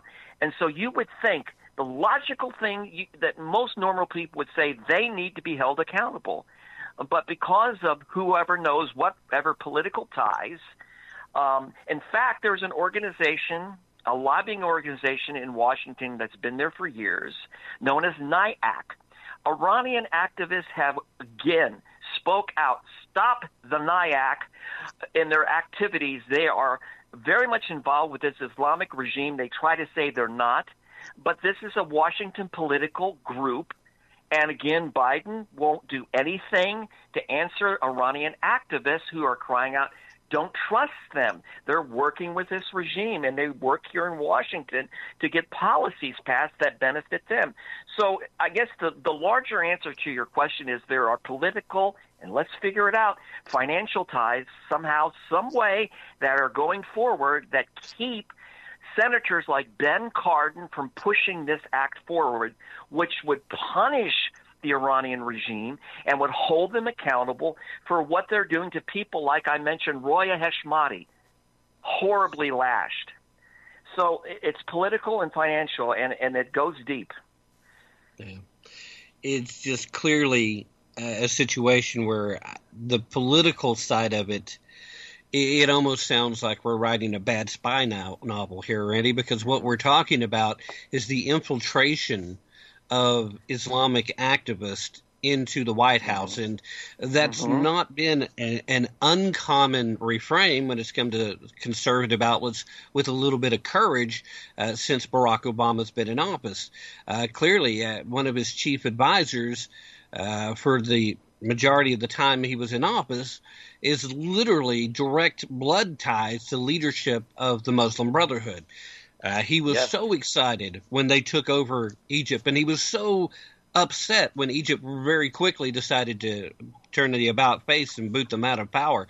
But it, it seems like in Biden's administrative case, the only thing he's really trying to do is just reestablish everything that Obama had tried to do with very little exactly. concern about how the effects are. And you know, we we keep hearing the accusations of puppetry and who's actually running things. And I think one thing is pretty obvious: there's very little that Joe Biden is actually aware of. I think that was very well yeah. demonstrated just recently when our Secretary of Defense was incommunicado for four days and nobody in the White House even noticed.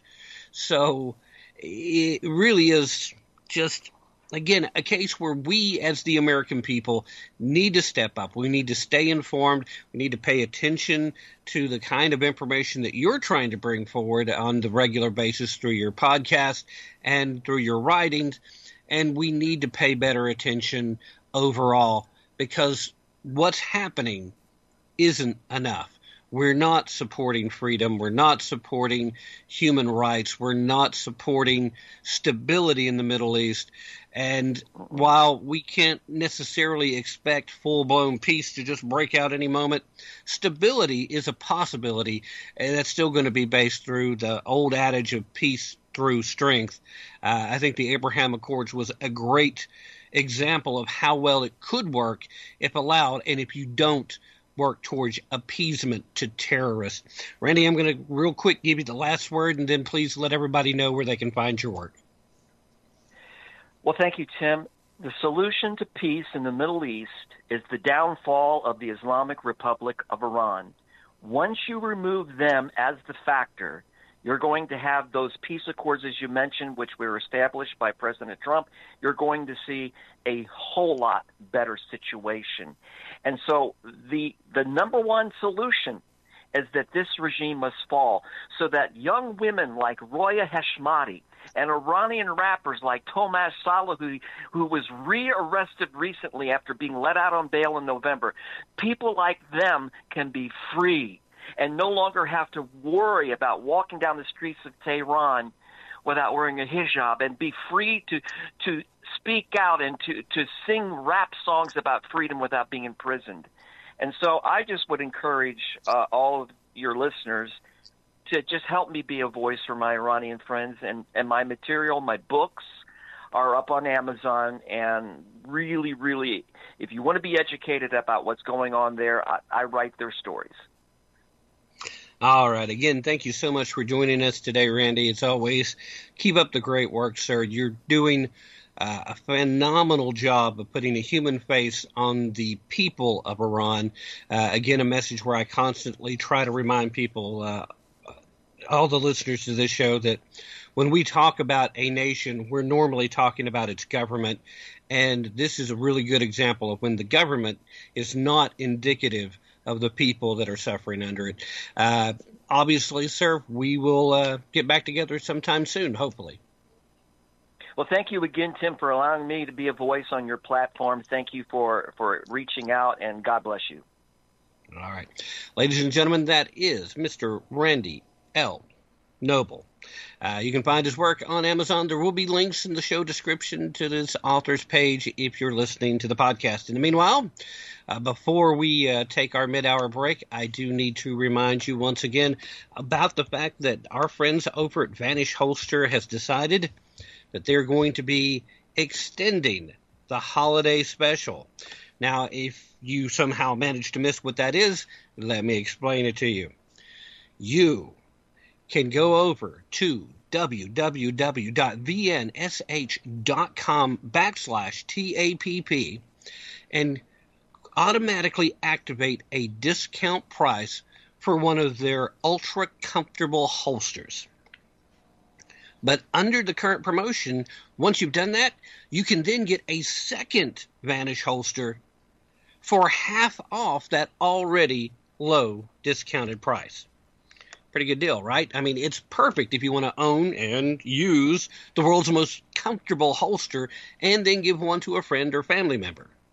And look, I promise you're going to love this holster more than any other one that you own. And the reason why? It's because you can use it to carry almost any gun that you own in absolute comfort. It's so comfortable that you'll forget you're wearing it. Part of why they call it the Vanish holster. This revolutionary holster, it fits 99% of all semi-automatic handguns. It works without a tactical belt. It lets you carry in multiple positions, and it also lets you conceal two fully loaded magazines just in case you need to do a quick reload. All that's great, right? But that's still not even the best part. Because the best part is that it comes with a money back guarantee. So if you don't love it as much as I think you will, then you can get all your money back with the hassle free return policy. They are about to launch a new promotion soon, so this deal will expire relatively soon. So if you've been holding off on it, don't wait any longer. Let's be real. We see what's going on out there. Criminals are more emboldened than ever, and the threat of terrorism occurring on American soil is at its highest point in decades. Do not make the mistake of being unarmed just because your holster's uncomfortable. Go to www.vnsh.com backslash TAPP right now so you can have a holster that makes it a pleasure to carry all day, every day.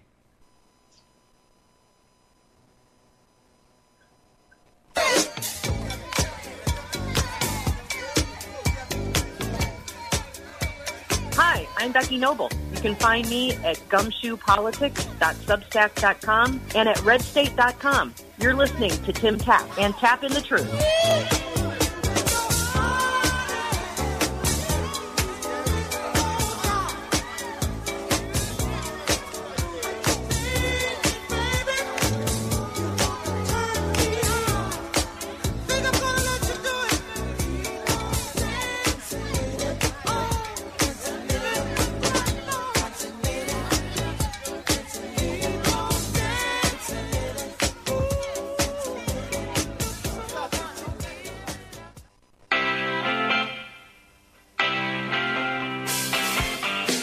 So often, we hear leftist advocates of all stripes droning on about white privilege or white supremacy.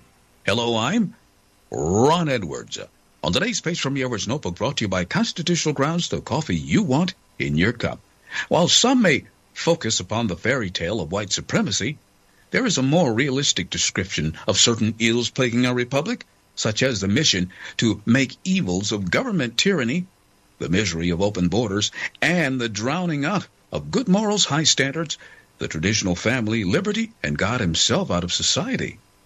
The current down spiral the United States is experiencing has nothing to do with white supremacy, but rather a multiracial conglomeration of political leftists and amoral degenerates united in an unholy war against we the people who simply want to live in a republic of one nation under God with liberty and justice for all. If we are to experience American greatness again, we must be willing to defend our God given right to live in true liberty. If not, forget about it. I'm Ron Edwards. Join me live weekdays, 3 p.m. Eastern, 12 Pacific. To find out where, go to theronedwards.com. Second Skull is a protective headgear company with a patented line of impact reducing products. At Second Skull, we focus on head protection as our only priority so that we can be the absolute best at it. With an estimated 2.8 million Americans sustaining a traumatic brain injury each year, there have been recent declines in athletic participation levels. We believe that concerns and fears of head injuries are factors contributing to these declines in activity levels. Second Skull has protection for every sport and for every athlete. Our product line of thin, lightweight, breathable, and practical solutions are each tested at independent and accredited laboratories. These products are patented and proven. Constitutional Grounds, the hot air roasted coffee that produces a smoother, richer, healthier, and less acidic coffee. Our unique hot air roasted coffee has a most delicious taste that everyone is raving about because you want the best. Constitutional Grounds is the coffee you want in your cup. Simply go to BlueRidgeCoffeeCrafters.com and click on to the Constitutional Grounds coffee display to make your purchase and to be sure to use the RE10 promo code and you will receive a 10% discount. Remember, Constitutional Grounds, the coffee you want in your cup. Hello, my name is Tyler Boone, singer songwriter and founder of the award winning homegrown Boone's Bourbon label out of Charleston, South Carolina. In just four years, Boone's Bourbon has been awarded some incredible awards, such as the Platinum Los Angeles, Double Gold New York, Gold Las Vegas, Silver Denver, and also named top six in the world in Forbes. While also being featured in Rolling Stone magazine, Billboard magazine, American Songwriter, and we're also now available in 24 states all across the country. So Boone's Bourbon is a high proof, cask strength bourbon at 117 proof. We are 75 corn, 21 rye, 4 barley, and at our price point, we're beating the competition at $40 in the retail stores. Boone's Bourbon is a family owned business out of Charleston, South Carolina with my father, Mick Boone. Cheers, we hope to see you soon. Hey, Jared, what's up? Well, my company gave me this Pride t shirt. They say I gotta wear it to celebrate the LGBTQ. That's not really my thing, and well, I sure as hell don't want to promote it. Yeah, I can understand that. What are you going to do? I don't know. I'm just tired of all this woke bullshit. I mean, I've worked 20 years for this company. Well, they've been great until they started all this crap. I just want a job where I'm not forced to support all this nonsense. Yeah, I hear you. I'm Andrew Crapuchettes, CEO of RedBalloon.work, America's woke free job board. We connect good employees with great companies without all that woke bullshit. So if you're an employee who's tired of all the nonsense, then put your resume on Red Balloon. And if you're an employer looking for hardworking, reliable job seekers, then post your open jobs at redballoon.work. I'm Andrew Crapuchettes. Wait, no, it's okay, guys. That's just my last name. I'm Andrew Crapuchettes from redballoon.work. Check us out today. Hi, this is Matt Fitzgibbons at PatriotMusic.com. If you share my passion for the simple but timeless principles that made our republic great and you like rock music, check out my five albums and videos on American history at PatriotMusic.com. You say gun control is using both hands. I've gotta be free the way God made men. And I won't be ruled by the damn UN.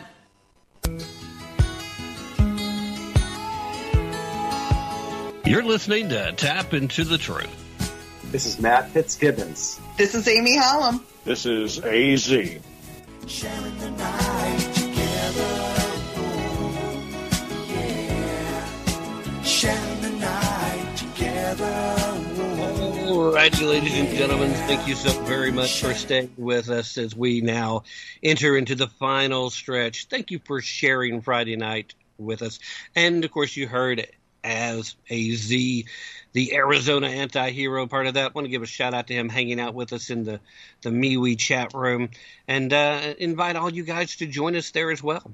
Now, we got our second dose of nobility, uh, our second visitation from the noble family upcoming here in just a second. But before we do that, I need to ask you if you've been thinking about using physical gold to diversify and to protect your hard earned wealth, then I have to recommend that you give the premier conservative gold company a call.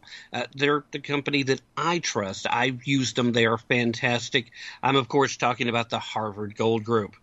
They're five star rated across the board by the Better Business Bureau. They make it easy to buy and sell. They've got a low price guarantee. They have a phenomenal promotional gold and silver uh, pro- setup if you get that qualifying purchase. And if you remember to mention Tapp into the Truth or use promo code TAPP when they ask you how you heard about them, that'll entitle you to an extra $250 in free gold or silver uh, based on whether or not you meet the qualifying uh, area. So uh, it's worth it just to give them a call to find out what a qualifying purchase is. But regardless of all that, you really do need to give them a call, whether you're looking to protect your retirement accounts or if you just want to have gold in hand. Obviously, before you can give them a call, you need the number, right? So here it is. That's 844 977 Gold, 844 977 4653. Or you can just visit them online at harvardgoldgroup.com. Either one works, they're both fine. I recommend you give them a call so you get a chance to talk to a person and find out how awesome these people really, really are. In the meanwhile, let's get on to the next segment of the show. Ladies and gentlemen, welcome back. The grade A, top notch, quickly becoming my favorite journalist. She works over at redstate.com and she has her own Substack, Gumshoe Politics. Ladies and gentlemen, welcome back to the show, Miss Becky Noble. Becky, thank you for coming on tonight. How are you doing today? I'm doing good, Tim. Thanks for having me. Well, it's always an honor and a pleasure to have you on, and uh, I, am such a fan of uh, your writing. In fact, I really enjoyed today's piece, and I kind of want to finish off with that one because uh, the piece over at uh, Red State, because I think it's a nice positive place to end today's show on. But before we do that, uh, I think we have to do the journalistic thing and talk about a couple of t- subjects, if we can sneak them in, uh, that are just dominating the news cycle right now. Uh, number one, uh, let's start with the story that was related to what we were talking uh, with Randy about, and that is the fact that the U.S. and the U.K. are currently uh, flighting uh, these sorties to try to take out various locations that the Houthis have been using to launch their attacks against uh, shipping through the Red Sea. Uh, first, before we do that, obviously, this was telegraphed. The idea was to still to try to show enough respect to Iran that we didn't accidentally escalate tensions directly with Iran because we know for a fact, although the mainstream legacy media is not telling that side of the story, that there are a lot of Iranian military uh, folks that are on the ground there helping the Houthis. Right. Well, you know, I think that whatever is going on in the in Iran, more specifically, not so much the Middle East, but but in Iran, and and the way that the Biden administration is dealing with Iran is the same way, basically, that they're dealing with China. They don't want to make them mad, and they're going to do, I think, whatever it takes to not make them mad. And if that means sacrificing American hostages, if that means sacrificing American troops, you know, I think unfortunately, I think you know they're going to chalk that up to collateral damage in some sort of, you know, Iran proxy war that they're that they're having with with whoever it is at the time. And um, you know, I I saw today too where there were there were even some uh, Democrat members of Congress who were complaining about the fact that Joe Biden just launched these airstrikes and there was no uh, consultation from Congress. There was no declaration from Con- Congress. It was like he completely bypassed them. And you know, I mean, why should we be surprised that that Joe Biden views the Constitution not as a guidepost and not as a guideline, but but as an obstacle and something to be gotten around? I mean, he he does it at every turn. So, you know, Yeah. I think it's it's just gosh it's just it's a, yet another place in the world where americans are going to go. Uh they're having elections in taiwan. I think it was either today or at some point over the weekend some sometime very very soon that they're going to be either they are or they're going to going to be having elections in taiwan and that's probably going to uh figure into whether or not china if and when they china decides to invade them and and and as Xi Jinping likes to say, uh, unification. You know, and and the unification will will begin. But uh, you know, it's just it's it's a it's another hot mess with Joe Biden's name written all over it, basically. You know. Yeah. Yeah, I, I mean, there's no question that some of the candidates that are running uh, for the uh, uh, offices in Taiwan are way more China friendly. And if those folks happen to win a majority, uh, China doesn't have to militarily act. They're going to start uh, increasing those diplomatic ties so that it just kind of morphs into a reunified China. Uh, if the more anti mainland folks win, then yeah, then uh, Xi Jinping knows that uh, he's only got until the end of the Biden administration to take full control so that whoever comes in next would literally have to fight a full blown uh, military action in order to get there. But but I wanted to go back and touch on the fact that you, pointed out that some Democrats were actually very vocal about Biden kind of bypassing Congress. But uh, this has actually been part of the playbook that was actually established by Democrats. In fact, when Obama was in office, and, and this was established well before Obama, but uh, just using Obama as the uh, the poster child here, he was literally uh, bringing down firestorms and, and drone attacks and sending cruise missiles into places all the time, never once checked with Congress, and they praised him for it. They didn't have a problem. They only seemed upset when Donald Trump decided that he was going to uh, drop a, a little bomb here and show some of the uh, would-be adversaries on the international stage that uh, hey, you know, I can be friendly and I can occasionally break stuff. So if you don't want to be that some of the stuff that's broke, you know, play nice. That projection Right, of power and that level of unpredictability, I think, worked well for him. But you definitely don't get anything from Joe Biden but the the scent of death. Joe Biden on the international stage already smells uh, like a dead guy. And I, I don't mean to sound like I'm rooting for bad health or anything for him, but as far as his policy and the fact that he is, for all intents and purposes, a lame duck because his own party doesn't really want him running again, and I'm convinced he's not going to make it past the nomination process. Uh, and if I'm wrong, then uh, so be it. But we've already seen the Obamas this past week laying the groundwork for having to establish at least a backup plan. So uh, it's just funny that it's the Democrats who wanted to uh, move forward with the War Powers Act and wanted to make sure that, okay, well, you've got 90 days to engage before you have to say anything. But for all intents and purposes, dealing with the Houthis in Yemen at this point isn't even a violation of the constitutional actions because you're simply responding to piracy. So it feels more like the Democrats in this case are really laying more groundwork for his removal uh, so they can move on to the next guy than their actual international policy concerns. you know that's true you've got a point that they it, it could be that that maybe somebody in a in a smoke filled dark back room somewhere has figured out that the weaker that they make Joe Biden look on the world stage that it's going to be easier to remove him for whoever else whether it's Gavin Newsom I'm hearing more Michelle Obama. Oh, God forbid. that you, you know, Mich- Michelle Obama likes to talk about what terrifies her. I, she terrifies me. But um, yeah, I mean, it's it's. I remember hearing somebody say about Donald Trump, and it might have been Rush Limbaugh, who said that that not only did he, not only did Donald Trump project strength and and uh, you know doing what he says he was going to do to to world leaders and and on the world stage, but he also had and and I, I don't remember exactly how how he said it. I'm probably going to butcher it, but something to the effect that that if if somebody has just a little bit of, or if people think that they have just a, a right amount of crazy that that makes them unpredictable, that's what you want.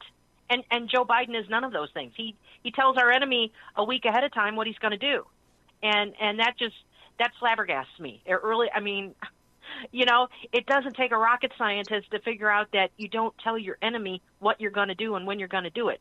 I've never been in the military, but at least I know that much. And uh, yeah, he he does not have that that just the right amount of of crazy to make people think he's unpredictable. Quite the opposite. He's very predictable. And and usually the the thing that he does that is predictable is nothing. And we, you know, we've seen that with how many how many uh, uh, attacks on American soldiers have we seen in in Iraq? I mean, it's you know, you, you can pretty much count on Joe Biden not to do anything. Yeah. I mean, there's been somewhere in the neighborhood of about three dozen that have been officially acknowledged through the State Department. But I, Right. I've got friends that are currently uh, currently active in the area. Uh, they're not in military; they're in private security. But they've told me that there's been much closer to uh, well. When I talked to them about a month ago, they said it was well over 200 uh, attempts. It's just most of them were so horribly failed that they uh, didn't even really want to count them because they didn't even get close. But when you're talking about somewhere between 200 and 250 at, uh, attempts at uh, hitting Americans that are in these areas, and then to turn around and again, they telegraphed these strikes, uh, both against the Houthis and then again against these militant groups and militias that are operating out of Syria. And I got into a huge argument online with uh, a couple of folks that were claiming to be conservatives and told me I was uh, needed to loosen my tinfoil hat just over the fact that these warehouses that we hit in Syria had all been emptied out because of the telegraphing. Uh, they essentially was a flex. It's almost the equivalent, the military's version of. Uh, you know, of uh, virtue signaling. It's like, okay, we're going to act like we're tough and we're going to blow some stuff up, but you knew it was coming and we didn't really hurt Right. anything you were trying to do. So it, it's just Right. It- it's mind numbing. But you mentioned Rush Limbaugh. Uh, today happens to be a special day for conservatives. Uh, it was the piece you wrote. Uh, we're, I I wanted to talk about that a little bit. Uh, obviously, you were talking about the um, what would have been Rush Limbaugh's birthday today, and uh, I, I appreciate the fact that somebody was trying to talk about a little good news today. So, Becky, I'm going to step back and, and let you go over the crux of the piece. And uh, I- want you to start with why you decided that this was a, a message that needed to be uh, printed out there today and uh, whether or not it was an intentional way of just trying to interject some positivity. Well, it it it is. We we we do need some positivity right now, definitely with everything that's going on. But it just kind of occurred to me this morning what what the date was, and sometimes I'm kind of like kind of like the Rain Man when it comes to dates. I can remember them really well, and um, and I, I just happened to remember that today was his birthday, and and you know as I was getting up and getting moving this morning, I thought, you know what, that would be a great op-ed piece today, and uh, the more I thought about it, I thought, well, I'm going to definitely, you know, uh, you know, go in and and and uh, claim that, you know, in case before somebody else figures out what day it is, you know. So I did that, and you know, it's just, I think that, you know, Rush Limbaugh did he he created conservative media, and I said that in the piece with with just his radio show, you know, and he's I think to to Missouri conservatives, obviously he's he's a, a little more special maybe than the rest of the country because we can we can claim him as a native son. But uh you know I grew up in a conservative household. My dad's heroes were William F. Buckley and Ronald Reagan.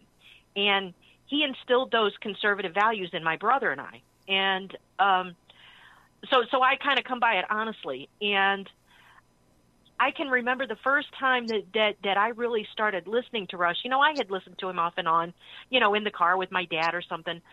But the first time probably was when the whole Monica Lewinsky thing was going on. And I thought I thought to myself, you know what?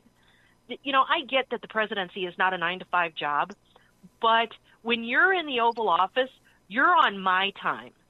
I don't care what you're doing out of the Oval Office. You may not be on my time when you're out of the outside the Oval Office, but when you're in the Oval Office, you're on my time, and you don't get to do you don't get to do nasty things with interns on my time. And it was just I that that that one particular incident that got me started listening to him, and and I was a faithful everyday kind of listener, you know, and I I most of my life was a, a fortunately was a second shift worker, so I was able to do that. There was a period of about seven or eight years where I I really didn't get to listen every day a whole lot, but you know it's um, Rush. You know he he he said this himself. He said that that for so long that that conservatives we thought we were the only people on the planet. We thought there's nobody else who thinks what I think and no one else who believes what I believe. And when he came along, he validated all of those people's beliefs and he validated the fact that not only were they were they not alone, but there was a whole bunch of other people out there just like them. And you know what what he built. If you look if you kind of step back and look at what he's built now because of his show we have conservative media we have uh, uh, written and print and online digital uh, you know radio tv and it, it's he built this. It, it's the house that rush built. And i just thought that we really need to um, you know we, we we needed to acknowledge that. And and i think there's so many people too who um you know, gosh, we just miss him so much and just wonder what would he be saying about all this. You know, he would he'd be saying it with some humor, but but he'd also be serious about it too. And um so I just thought that that on his birthday that we should honor him. So that's that's kind of what I wanted to do.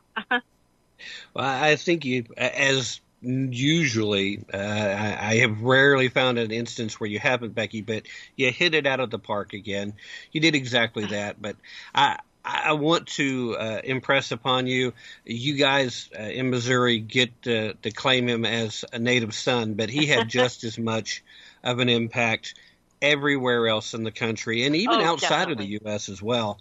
Uh, he was beloved by millions, and the reason he was beloved was because there was a genuineness. There was a uh, a Joe everybody about his presentation, but he was always so smart and he was so humorous. He loved the the medium of radio, but he also established the fact that despite the, the federal government's best efforts to try to cut down on conservative voices uh, to, that could be heard and expressed, I mean, the fairness doctrine we, we still have debates and conversations about right now.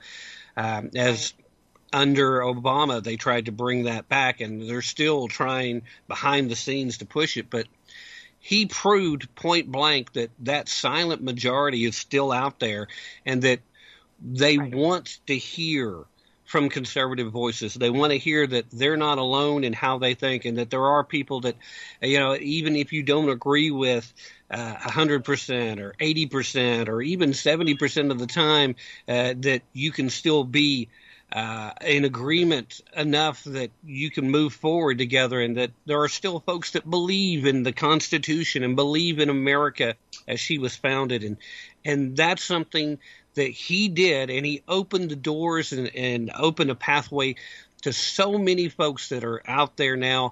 And I think you did a really good job of encapsulating all of that. And I, every day is a day that anybody working in conservative media should be honoring uh, there's there's two primary voices that should be thought of and heard uh, every day when you approach the job. Uh, Rush Limbaugh is the first one, and then I think Andrew Breitbart would be a, the next Yes. one because those two literally gave their entire lives at at moving the concept forward that America is for the Americans, not for the politicians, not for the global elitists. It's for us, and it's our responsibility to safeguard it. And I think that's part of what made it so special. I agree. I would absolutely agree. You know, he he used to say, "Hey, I would, I'm just a kid from Missouri who wanted to be on the radio," and that's that's what what made him so great was that that he stayed humble like that and remembered where he came from. And yeah, if you if you travel in, down near Cape Girardeau, Missouri, you they're they're very proud of him down there. As well, they should be.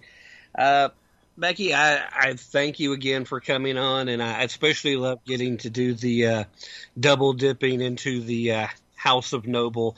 You guys are a great uh, one-two combination. so thank both of you for being here. Uh, real quick though, we are quickly running out of time for the live broadcast. So remind folks where they can find your work. Uh, let them know where they can find you on social media, as long as you're inviting people to follow you. And uh, feel free to close out with any final thoughts. You got about two and a half minutes for all that. Well, you can find me on Facebook. I'm on Facebook at Becky Noble. Um, I'm on Twitter at Becky Noble65, and of course at RedState.com. Um, I'm also at GumshoePolitics.substack.com, and you can also find my podcast in your face if you go to GumshoePolitics.com, or if you go to Substack and, and you type in Gumshoe Politics, you'll find the whole page with, with all of my work there, and you'll find a link to the podcast too. But um, yeah, you know, I just want to thank you so much, Tim. You're, gosh, I, I, I I'm humbled that you're, you, you next to my husband. You're one of my biggest cheerleaders.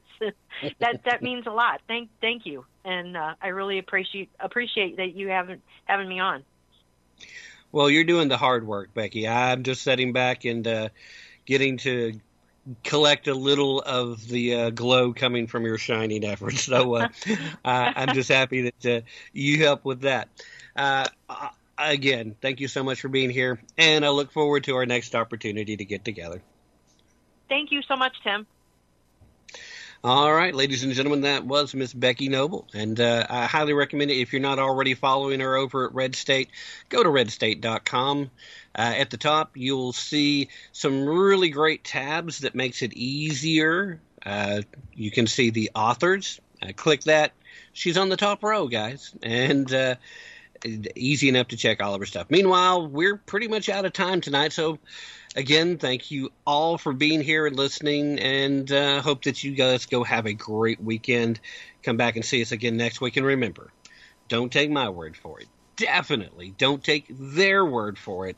Be prepared to put in some effort, and most importantly, use your brain if you really want to tap into the truth. Good night, everybody.